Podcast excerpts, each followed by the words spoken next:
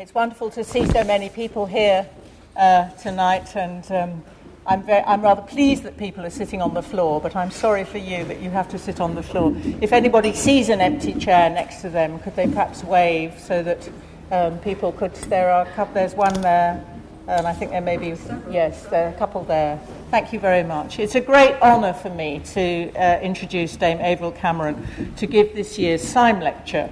It's a particular pleasure for Wolfson because since she retired as Warden of Keble College, we've had the privilege of electing her as an honorary member of Wolfson's Common Room. So her agreeing to give the Syme Lecture this year sets the seal on her connection to Wolfson and brings still more prestige and distinction to a series which is clearly one of the major events in this university's classical calendar. It is also, I must say, a great treat for me personally to have this opportunity to hear Averil Cameron talk about her subject instead of about the kinds of things that heads of houses have to talk about. It's with awe and admiration that I have witnessed her managing miraculously to combine her work as head of house and PVC with an ongoing stream of eminent publications culminating in the Byzantines in 2006. So I welcome the moment at which, for me, one Averil Cameron metamorphoses into the other, like one of the sages in Yeats's Sailing to Byzantium, stepping out of the holy fire and becoming a singing master of the soul. Yet it does strike me that there is a strong thread connecting the academic and administrative sides of Dame Averil's life.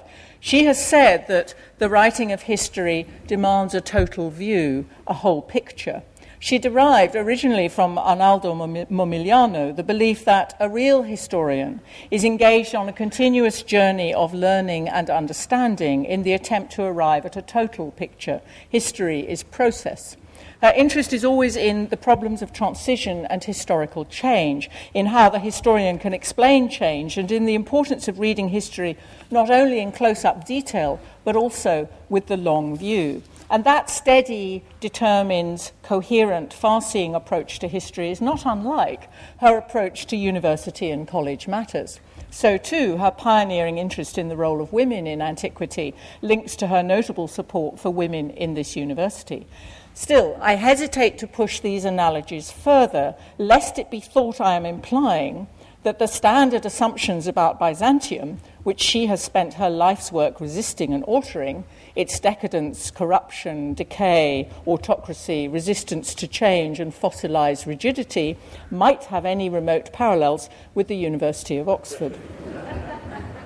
All of you will know something of Averil Cameron's work, and I will not list all of her books, titles, and honours here. As Peter Brown said in his introduction to her 2007 Festschrift from Rome, Rome to Constantinople, her work for other classicists is like a gigantic Gothic cathedral towering over a small city. You have to keep stepping back and back and taking it in as a whole, while the details have been piling up over the years into a great life's achievement. She herself has described how she began in the 1970s as a classicist and an ancient historian and moved during her years at King's College on a trajectory that included literary theory and early Christianity into the later periods of Byzantium. In doing so, she's challenged what she has described as the incomprehension or disbelief that has sometimes greeted her when she describes herself in ordinary conversation as a Byzantine historian. In book after book, essay after essay, lecture after lecture, for over 40 years, she has reconsidered, illuminated, rewritten, and newly understood the period of late antique and Byzantine history running from the 4th to the 7th centuries. In her early work on Agathias and Procopius, in books such as Christianity and the Rhetoric of Empire, The Mediterranean World in Late Antiquity, changing cultures in early Byzantium and the Byzantines, she has, as her Festschrift puts it, expanded the intellectual horizons of successive generations of classical scholars.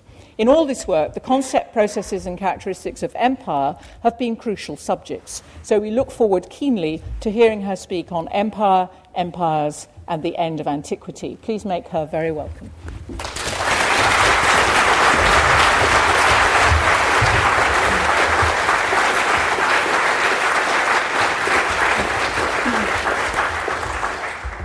Thank you very much, Hermione. I'm uh, very, very honoured. I always think this is one of the very best occasions in the, the academic year, so I see it from another angle tonight. Empire, Empires, and the End of Antiquity. and this is, of course, the Syme lecture. Among the perhaps less often remembered items in the CV of Ronald Syme is the fact that he held the post of Secretary General of CIPSH from 1952 to 1971 and was its president from 1971 to 75. CIPSH is the acronym of the Committee of UNESCO concerned with philosophical and human sciences. And FIEC, the International Federation of Classical Associations, of which I find myself the current president, is still affiliated to it. In this capacity, in 1983, the year of his 80th birthday, and a memorable dinner at Wolfson, Syme published a paper in its journal, Diogène. Not an obvious place to choose for most of us. Can those of you at the back hear? Good, okay. The paper was published in French as Rome and the Awakening of Nations, L'éveil des Nations. And in it, he elegantly distanced himself from most of the standard views of Roman imperialism and from any attempt to read back or claim national history or national agendas, German or French, Illyrian or Spanish, into the period of the Roman Empire. He compared the nature of Roman rule with that of the Spanish in the New World. The paper begins with an evocation of Simon Bolivar. And towards the end, he allowed himself to speculate on what might have happened if the barbarian invasions of the late Roman Empire had been successfully contained. Then, and only then, might there have been a slow emergence during the long Middle Ages of states which, over more long centuries, were to become the European nations familiar to us now. He had, of course, addressed this theme much earlier in his book Colonial Elites, published in 1958. But his short paper in Diogène raises, within only a few pages and in a masterly way, most of the themes that still preoccupy scholars and critics of empire today. In his retirement from the Camden Chair, Syme, of course, found a congenial home at Wolfson. I was never a pupil of Syme myself, having left Oxford after Greats and eventually, as Hermione said, becoming a pupil of Arnaldo Momigliano, a very different historian, and one who was, in a sense, Syme's rival, but who deeply appreciated Syme's genius. But I well remember that 80th birthday dinner. In any case, I'm deeply aware that the theme of empire could hardly be more appropriate for a lecture named after such a connoisseur, and I'm extremely honoured to have been invited to give it. Among the questions that Syme so lightly raises in his paper of 1983 is that of whether or how far there are lessons to be drawn from history. He does not, of course, think that this could work in any crude way. But what history can provide, he says, is a vast field of observation and comparison. Empires and regimes can be compared, and even if they're very different, the contrast can be instructive. It might also be useful to compare individuals like Bolivar and Augustus, both claiming to be liberators and both masters of spin. As Syme said elsewhere, the real history is secret history. And that was implicit in the Augustan regime from the beginning. Syme's great book, The Roman Revolution, also about the nature of imperial rule, had been, by his own confession, published sooner than it should in the summer of 1939 because, as he put it in the preface, its theme was of some importance. In this late paper, he explores the relation of the central power with local elites. Structures, as such, he thought, were best left to someone like Toynbee, whose star, he says, are greatly dimmed. And he claimed that Roman, the Roman Empire was an open society in the sense that Rome allowed local variation and a degree of autonomy while its extension of the citizenship allowed permeability at the centre. In this paper, Syme does not focus on the personalities and connections of rulers, but on the mechanisms that made for imperial continuity. He had himself allegedly walked the extent of the western provinces in his youth, and he believed that those who thought that Tacitus was not interested in the provinces should remember his official career, which would have taken him to distant places as a soldier and administrator. Experience was the key thing for a historian. Symes remarked that the coherence of the late empire depended not on the Danube, but on the strategic route between northern Italy and Constantinople and the east, which went by way of Zagreb, Belgrade, and Sofia, perhaps reveals his own wartime experiences in Belgrade, Istanbul, and Ankara. In relation to late antiquity, the new empire of Diocletian and Constantine, T.D. Barnes's book of that title had been published in the previous year, he gently dis- distances himself from the famous remark of Andre Piganiol that the empire, the Roman Empire, did not die, it was assassinated, and emphasizes instead the factors that made for continuity. Comparison, the techniques of colonial rule, the factors making for continuity, or the opposite, in imperial systems. These are exactly the themes of the debate about empires today even if they're put rather differently, and certainly not so elegantly. it's no accident, then, that now, when we're in an age of agonizing about the end of empires, the fall of the Roman Empire has made a comeback in the literature on late antiquity. As for empires, comparison and the lessons of history seem to be the order of the day, with the American Empire the favourite comparandum. But the range is now global. Not just Rome, or rarely Byzantium, I'll come back to that, but above all, China. Following the European narrative of empire, in the more trade books, if we can call them that, the starting point is invariably Rome. As in Cullen Murphy's 2007 book called in the UK, Are We Rome? The End of an Empire and the Fate of America, published in the US with a different title, the first part of the title, The New Rome. The current genre follows in the model adopted by 16th century Spanish historians concerned to interpret and justify the conquest of the Incas in the New World. Points of comparison then included imperial buildings and material culture, religious organization, moral and legal rules. And inevitably, the comparison turned to the reasons for the end of empire. In current publications, the theme is so egregious that it's hard to know where to start. The subtext has to do with an emphasis on European history, as also in the current academic publications on the fall of Rome and fragmentation of the Western provinces in the 5th century AD. An even more clearly Eurocentric example from a late Roman historian is James O'Donnell's book, The Ruin of the Roman Empire, 2009. From O'Donnell, who's written previously on Augustine and Cassiodorus, we have the view from the West, very starkly put. The 6th century Eastern Emperor Justinian is the villain for his misguided attempt to reunite the Western and Eastern halves of the empire in the 6th century.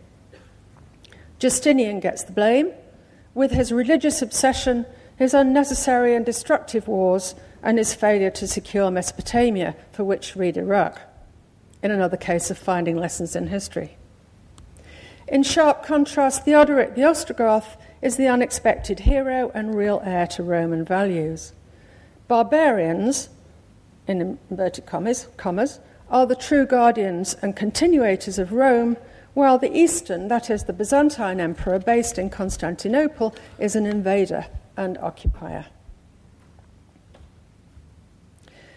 It's evident that contemporary concerns underlie the choice of these imperial themes. The current interest in empires is also reflected in comparative historical projects. In particular, the Stanford Project on ancient Chinese and Mediterranean empires, run by Walter Scheidel, with two published books The Dynamics of Ancient Empires from Assyria to Byzantium, edited by Morris, uh, Ian Morris and Walter Scheidel, and Rome and China Comparative Perspectives on Ancient World Empires.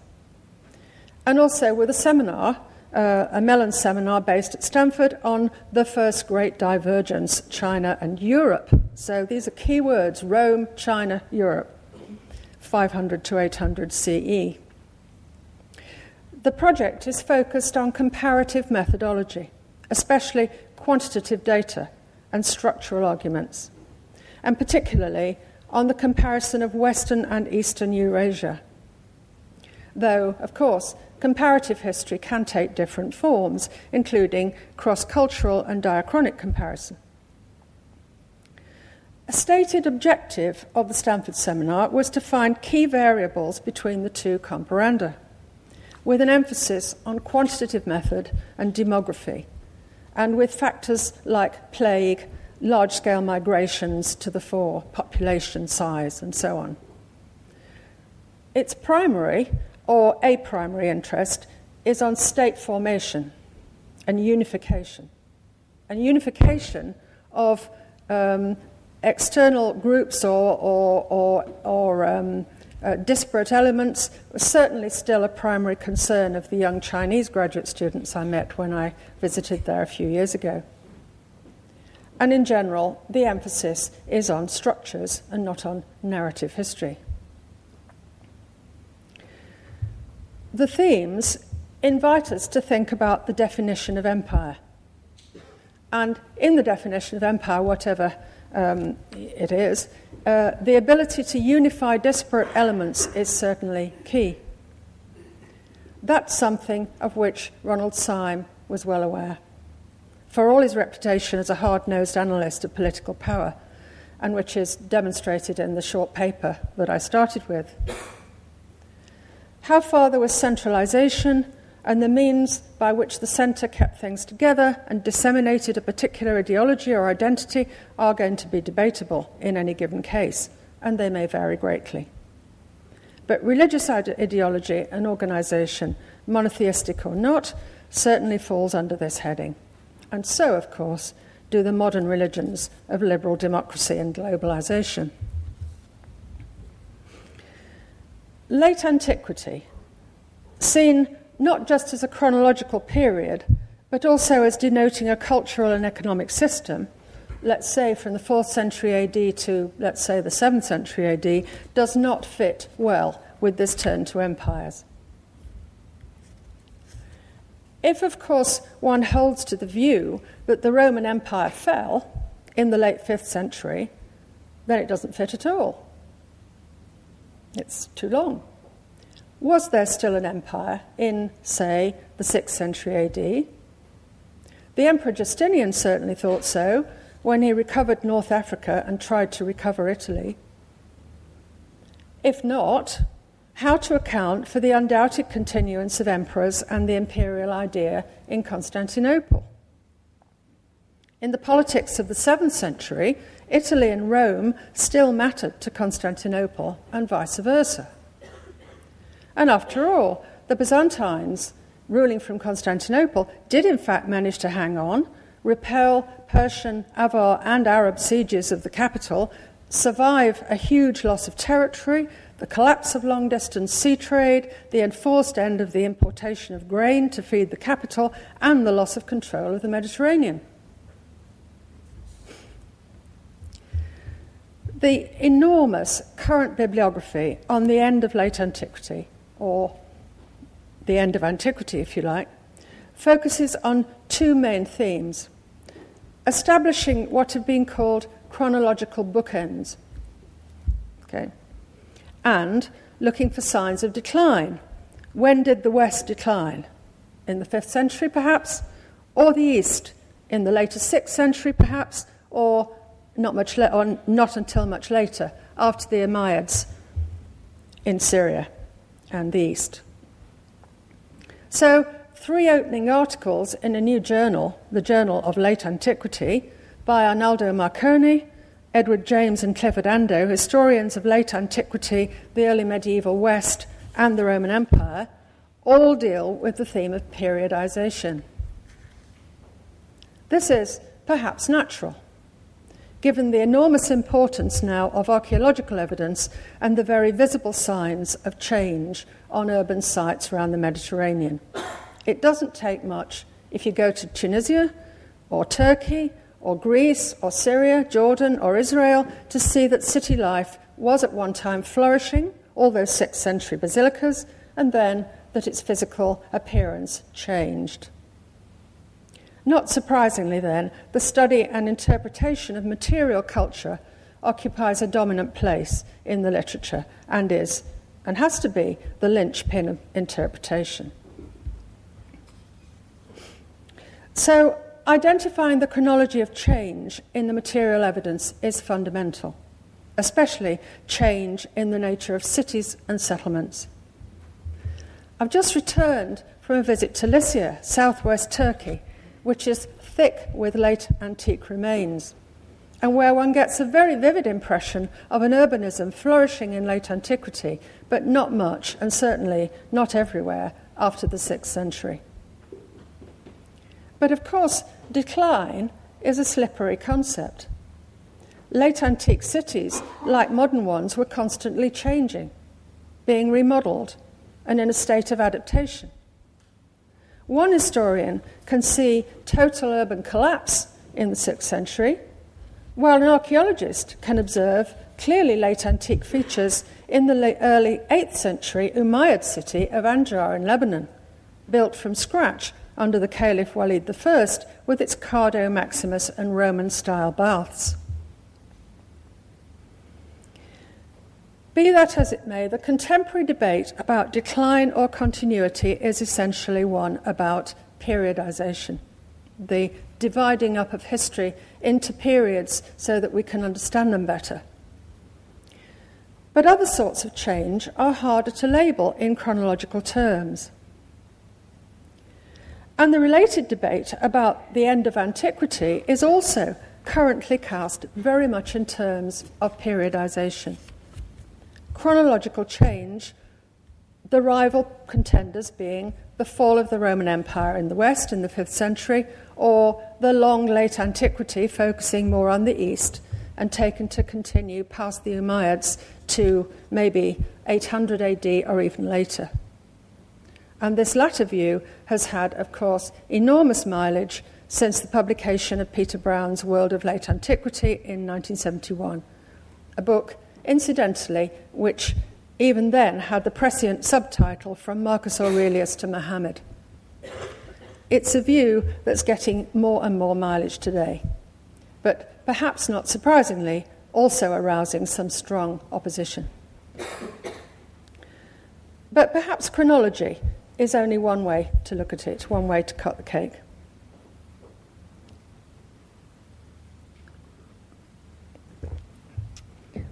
Critics complain that the conception of a long late antiquity is focused too much on the East.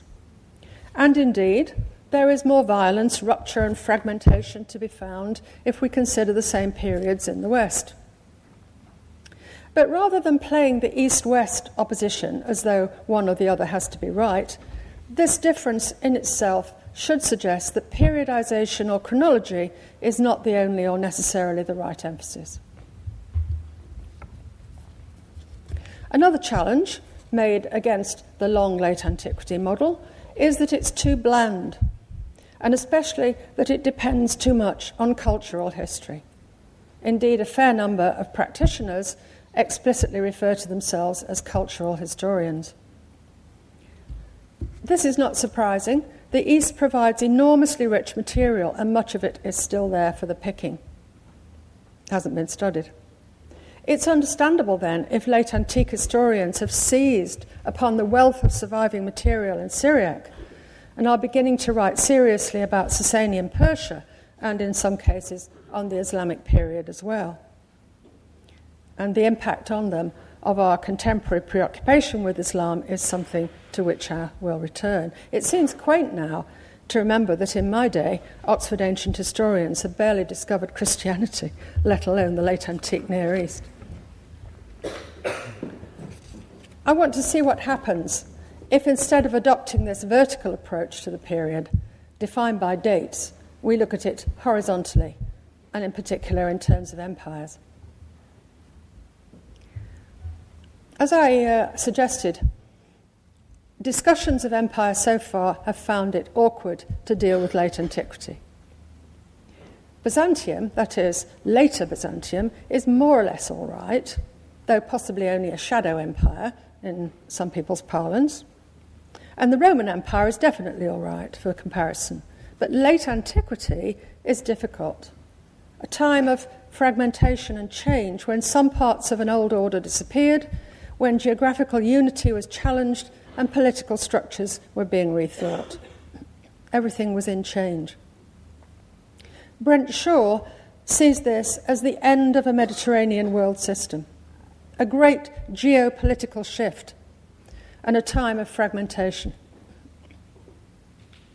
Byzantinists have also found late antiquity difficult.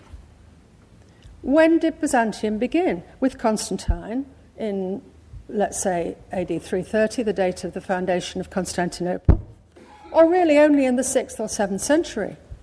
And how different is it from the Roman Empire or from late antiquity? The concept of a long late antiquity going up into the Arab period, the Islamic period, thus also poses a challenge to historians of Byzantium because it seems to encroach on their territory. And anyone who tries to write a book about Byzantium just has to decide how to handle it. Quite simply, you have to decide where to start. But if what I might call the late antiquity project poses problems for Byzantium, what of the consideration of empires and its application to late antiquity? An emphasis on empires can take a cultural form, but it does lead one, above all, to think in terms of structures, economic and administrative terms. Structures include political organisation and especially the role and nature of imperial centres. And in those terms, Constantinople did manage to maintain a centre, if only just, and the Islamic Caliphate to establish one. The long late antiquity was a period of state formation and therefore of change, as much as it was of cultural continuity. The changes that occurred in this long period were not just those of decline, fall, or collapse, but also of political adaptation and the evolution of new patterns of imperial rule. Why am I addressing all this? Well, not least because I'm producing a revised edition of a book I published in the early 90s under the title The Mediterranean World in Late Antiquity, with a rough chronological range defined then as ending about 600, AD 600. And I'm having to think it all through. The new edition will take the material later to the end of the 7th century at least. Critics question the earlier endpoint just as they did the similar periodization adapted in the Cambridge Ancient History, Volume 14, and the logic of their comments, I think, has been reinforced since those volumes appeared. In particular, scholarship on late antiquity has taken a definite turn to the east. As recently as 2006, writing about a Syriac text from the Church of the East in Sasanian Iraq, Joel Walker found it necessary to devote a lot of space in his book to explaining the histori- historiographical background for the Sasanians on the grounds that Persia was so little studied by late antique historians. He explains that his study approaches late Sasanian Iraq as an integral part of the late antique Near East, which, in the form I've described, always in principle included the Sasanian and Islamic Near East, but in practice as he puts it, was often reduced to the later Roman Empire and the post Roman kingdoms of early medieval Europe. And on those grounds, he includes detailed bibliographical source discussion clearly aimed at a readership that will not be familiar with the subject matter. But this situation is changing, and it's changing very fast. The world of Syriac Christians is already a major field for late antiquists, a horrible term, uh, and of course, it has always been for specialists, um, uh, not least here at Wolfson. And a grasp of Syriac is in certain quarters, especially it seems in Oxford, almost a prerequisite. The Monophysite or Miaphysite opponents of the Council of Chalcedon of AD 451 and their eventual separation from Constantinople and development of their own church and hierarchy in the 6th century Near East are already a major topic. Walker's theme is to do with the Church of the East, the other separatist and non Chalcedonian church established all over the Sasanian Empire, all over the Persian Empire, even in parts of Arabia before Islam. And this seems likely to follow as another major theme. Late antique historians are wakening up to the fact that there were Christians, churches, and monasteries all over the Persian Empire, including southern and western Arabia, and that some of the highest dignitaries at the Persian court were Christian. Just as the Arab Jafnids in Syria adopted Miaphysite Christianity and supported Christian shrines and cults in the 6th century, so a Persian Shah could take a Christian wife and extend Christian patronage and protection. An uneasy tension existed at times between Zoroastrians and Christians in the Sasanian Empire, but, at the same, but the same kind of philosophical and religious debates between them took place at the Iranian court as in the Roman Empire and its eastern provinces. We also now know more about the extraordinary religious ferment in the late antique Near East in other ways. One flashpoint was the kingdom of Himyar in southern, uh, southern Arabia, modern South Yemen, sadly precipitated into the news this very week. Its inscriptions, studied especially by Christian Robin and his colleagues during a now ended window of accessibility to foreign scholars, make clear that this state had adopted a highly monotheistic religious position from as early as the end of the 4th century AD and extended its influence into central Arabia. In a context of competition between Jews and Christians and complex relationships with Byzantium and Aksum in Ethiopia, in the early 6th century, its king adopted a form of Judaism. The commercial and diplomatic interests of the larger regional powers were threatened when he started persecuting the substantial number of Christians in his kingdom. And an expedition was launched from the Christian kingdom of Ethiopia, whose interests coincided with those of Constantinople. Christianity was thus imposed in, this, in the 6th century in this corner of the Arabian Peninsula. And a further attempt in the middle of the century was made to extend the influence of Himyar into central Arabia, including a failed attack on Mecca. But in the 570s, it came under Sasanian rule after an expedition uh, launched by sea against it. It became a province of the Persian Empire. But according to Arab tradition, the kingdom received the tribute of all the tribes of Arabia, perhaps not all, but quite a lot. The story of South Yemen in the 6th century uh, vividly demonstrates both the intensity of religious change and competition and their political dimensions in the period before Muhammad. It also illustrates the growth of monotheism and the move to unify the tribes of South Arabia.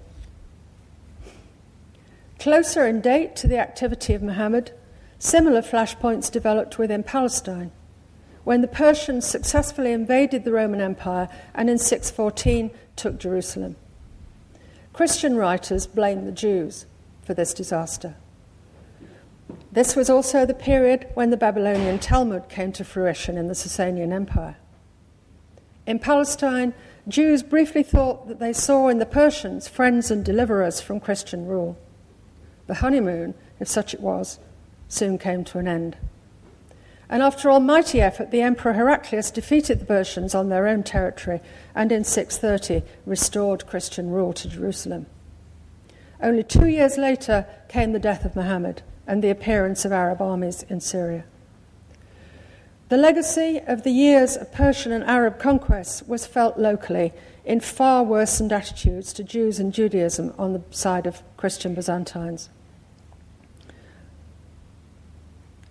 Yet, just as both Jews and Christians had been established in Arabia, Jews and Judaism continued to have a strong presence in Palestine into the Islamic period.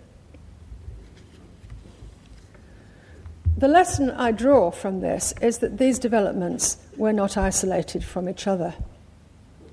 Scholars are still trying to account for the extraordinary figural mosaics in late antique synagogues in Palestine. But at the very least, they indicate a striking self confidence and possibly a response to imperial Christianity. In the words of Seth Schwartz, the Jewish culture that emerged in late antiquity was radically distinctive and distinctively late antique, a product of the same political, social, and economic forces that produced the same, no less distinctive Christian culture of late antiquity. Within Christianity and Judaism alike, we can see an emphasis on tradition and authority, which is also evident in the development of Islam. The Near East was already a place of ferment in the early 7th century, just when Muhammad was establishing himself in Arabia. Two existing empires fought it out in a great war, James Howard Johnston's last great war of antiquity. Take his language. But their respective centres still survived. It was left for the Arabs to deliver the final blow to the Sasanians, to challenge the Roman Empire by land and sea, and to establish Muslim rule both in the Mediterranean and as far east as Iraq and Iran.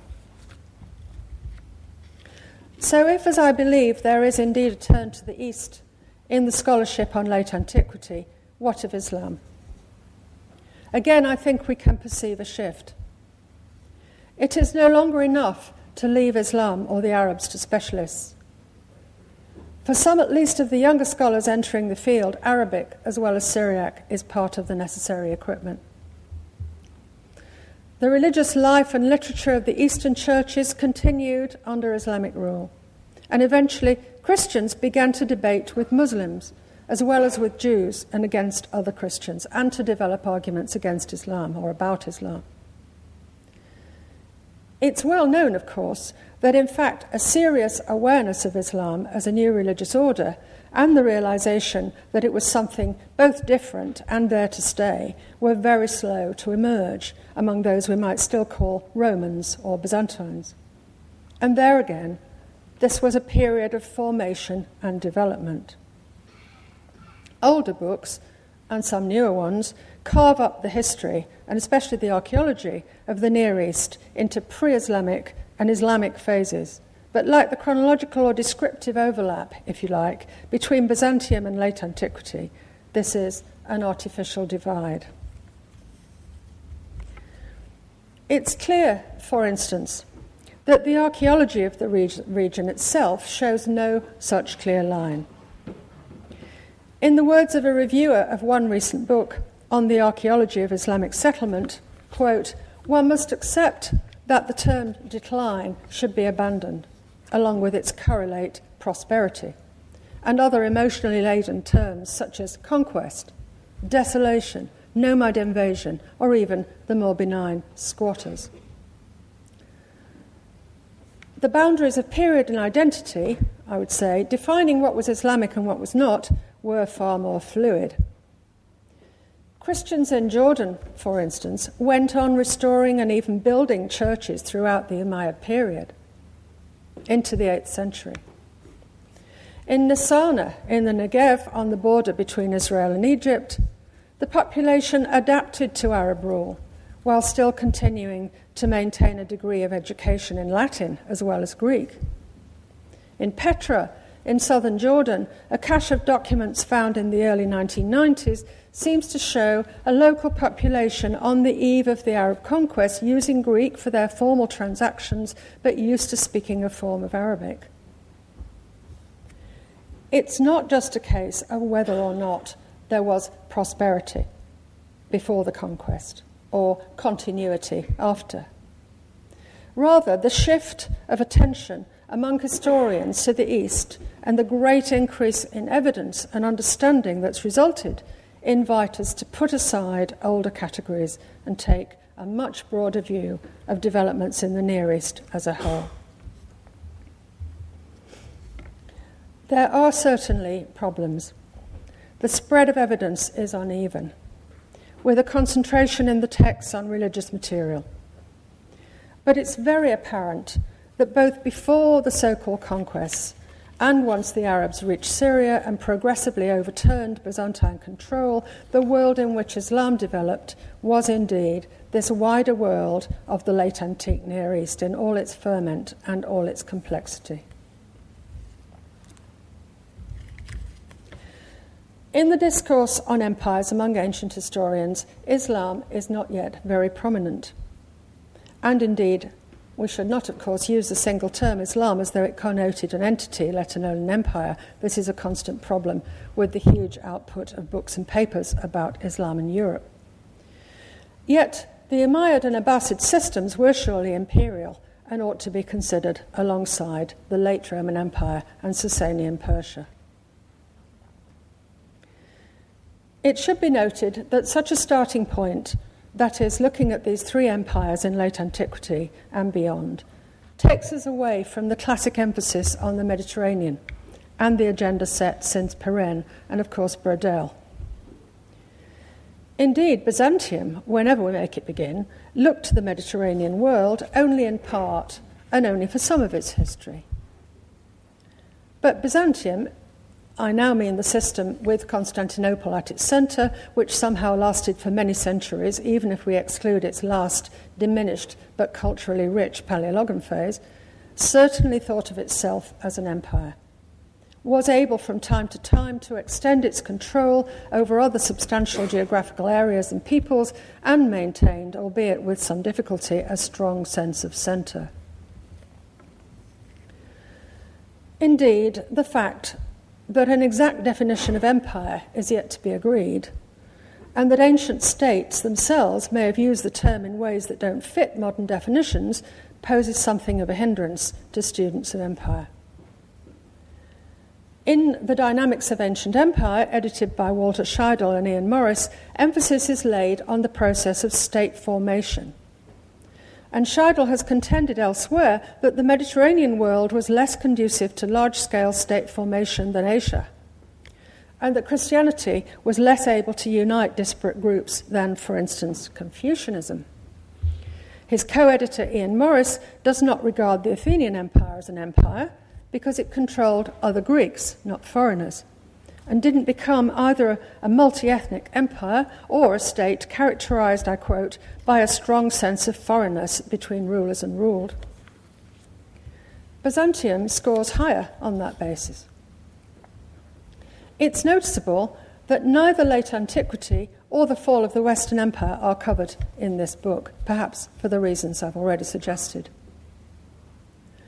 And John Haldon, the author of the contribution on Byzantium, describes his approach firmly as epistemologically realist and materialist, and as following W.G. Runciman in stressing a Darwinian model of competitive selection for the understanding of the history of empire.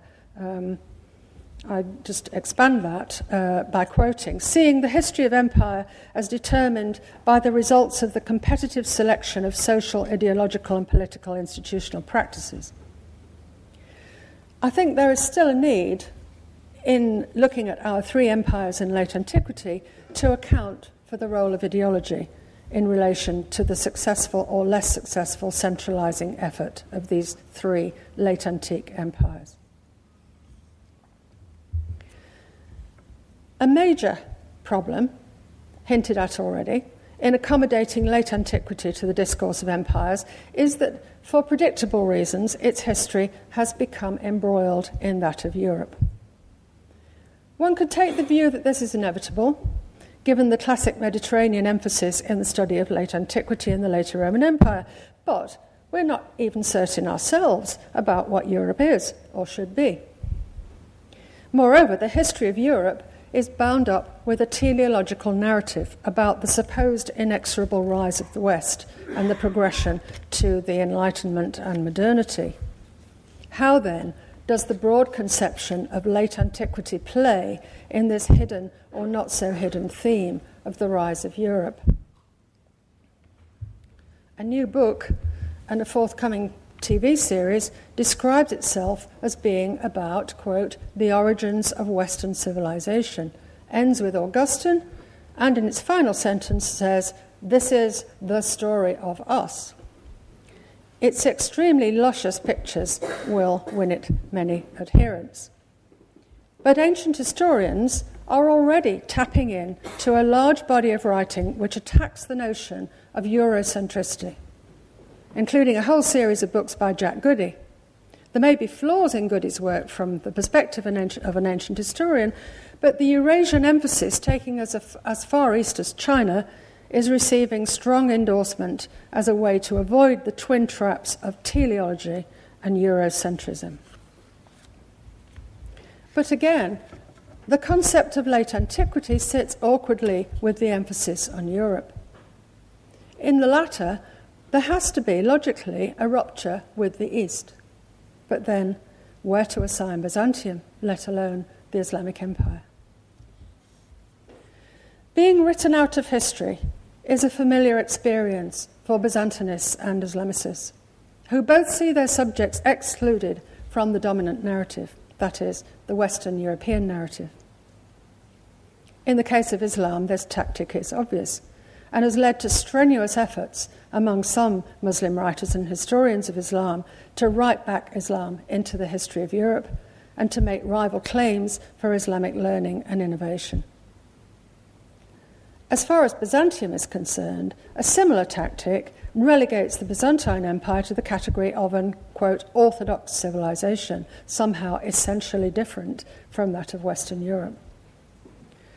This is not the place to debate this idea, but note that it's not just to be found in Arnold Toynbee or as revived by Samuel Huntington. I'll just observe that it only works on an understanding of Byzantium that removes it from the late antique world. Indeed, the emphasis on the special Orthodox society of Byzantium has a particular role in the literature as the complement to a perceived emergence of Latin Christendom um, in the 11th and 12th centuries, in which Byzantium usually gets a bad press from Western historians and Western centered sociologists. And I would also note, in relation to the new enthusiasm for Eurasia in scholarship on late antiquity, that Eurasianism can be used in different ways. It has rather different connotations in Russian debate, for example, where it refers to a distinctly anti European trend and a desire to take conceptions of Russian identity away from Western European models and back to the East. In the latest forms of this model, Neo Eurasianism, religion is made the foundation of civilizations, with orthodoxy, Islam, and empire as key elements. I cite the Russian example only to point to the obvious danger of ins- insisting on the essences of supposedly different civilizations. A danger which also lurks behind any attempt to draw too sharp chronological dividing lines by historical period, and indeed also in the language of decline and fall. History is not least about description. And for the period I've called in this lecture late antiquity, the term Byzantium, applied in quite different ways by different scholars writing at the same period, is a particularly good example of how difficult definitions can be and how the language of historical description actually matters. But we need to return to empires and how a consideration of empires can help with the problem of the end of antiquity. For a start, adopting the framework of empire helps us to get away from the current unhelpful seesawing of scholarship between the West, Western Europe, the early medieval kingdoms, and the East, defined as the eastern provinces, above all Syria and Palestine, with Egypt in a somewhat uneasy relationship to them. We have been, I would suggest, too hung up on questions like comparative prosperity or the effects of barbarian settlement. It's not a question of weighing up whether the Roman Empire came to an end with the barbarian invasions in the West in the 5th century or continued up to some much later date in the East. Nor is it a matter of alternative emphases on military, economic, or cultural history, each one of which is in fact central to analyses of empire. In particular, it's not a competition between early medievalists and late antiquity proponents, though it sometimes feels like it.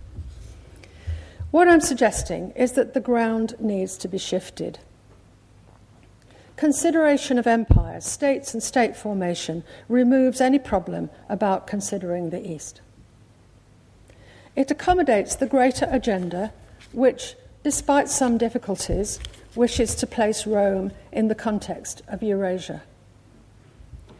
It helps us to avoid the danger of an emphasis on civilizations and the notion of an inevitable clash of cultures.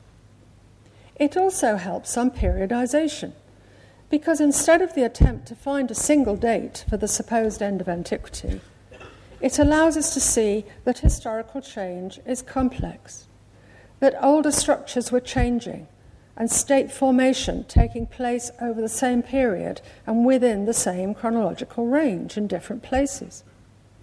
One entity did not replace another in simple chronological terms. Rome, or Byzantium, if you like, Persia, and the Caliphate were not separate entities, simply defined. They were inexorably implicated together. Like Syme, I'm interested in the connections between ancient history and our own concerns. And late antiquity was indeed a laboratory for most of the issues facing the world today, above all, the roles of religion in politics, Christianity and Islam, identity and community, and so on. It was not just a time of decline or fall. Though the term identity is very overused, it was a time of changing identities, sometimes painfully so. And this has been the subject of a lot of the work done recently on both East and West.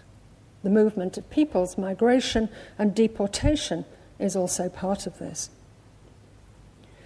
And these identities were formed in the context of state formation, the positive, not just the negative, not just collapse, but building up and adaptation.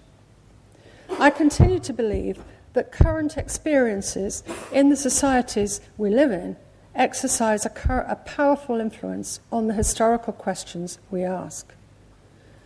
As for the empires I've been considering and the interlocking questions of identity formation and state formation, in what ways, and how successfully these empires promoted and managed collective and individual identities, these take us right back to Ronald Syme and the themes of the Roman Revolution. Thank you.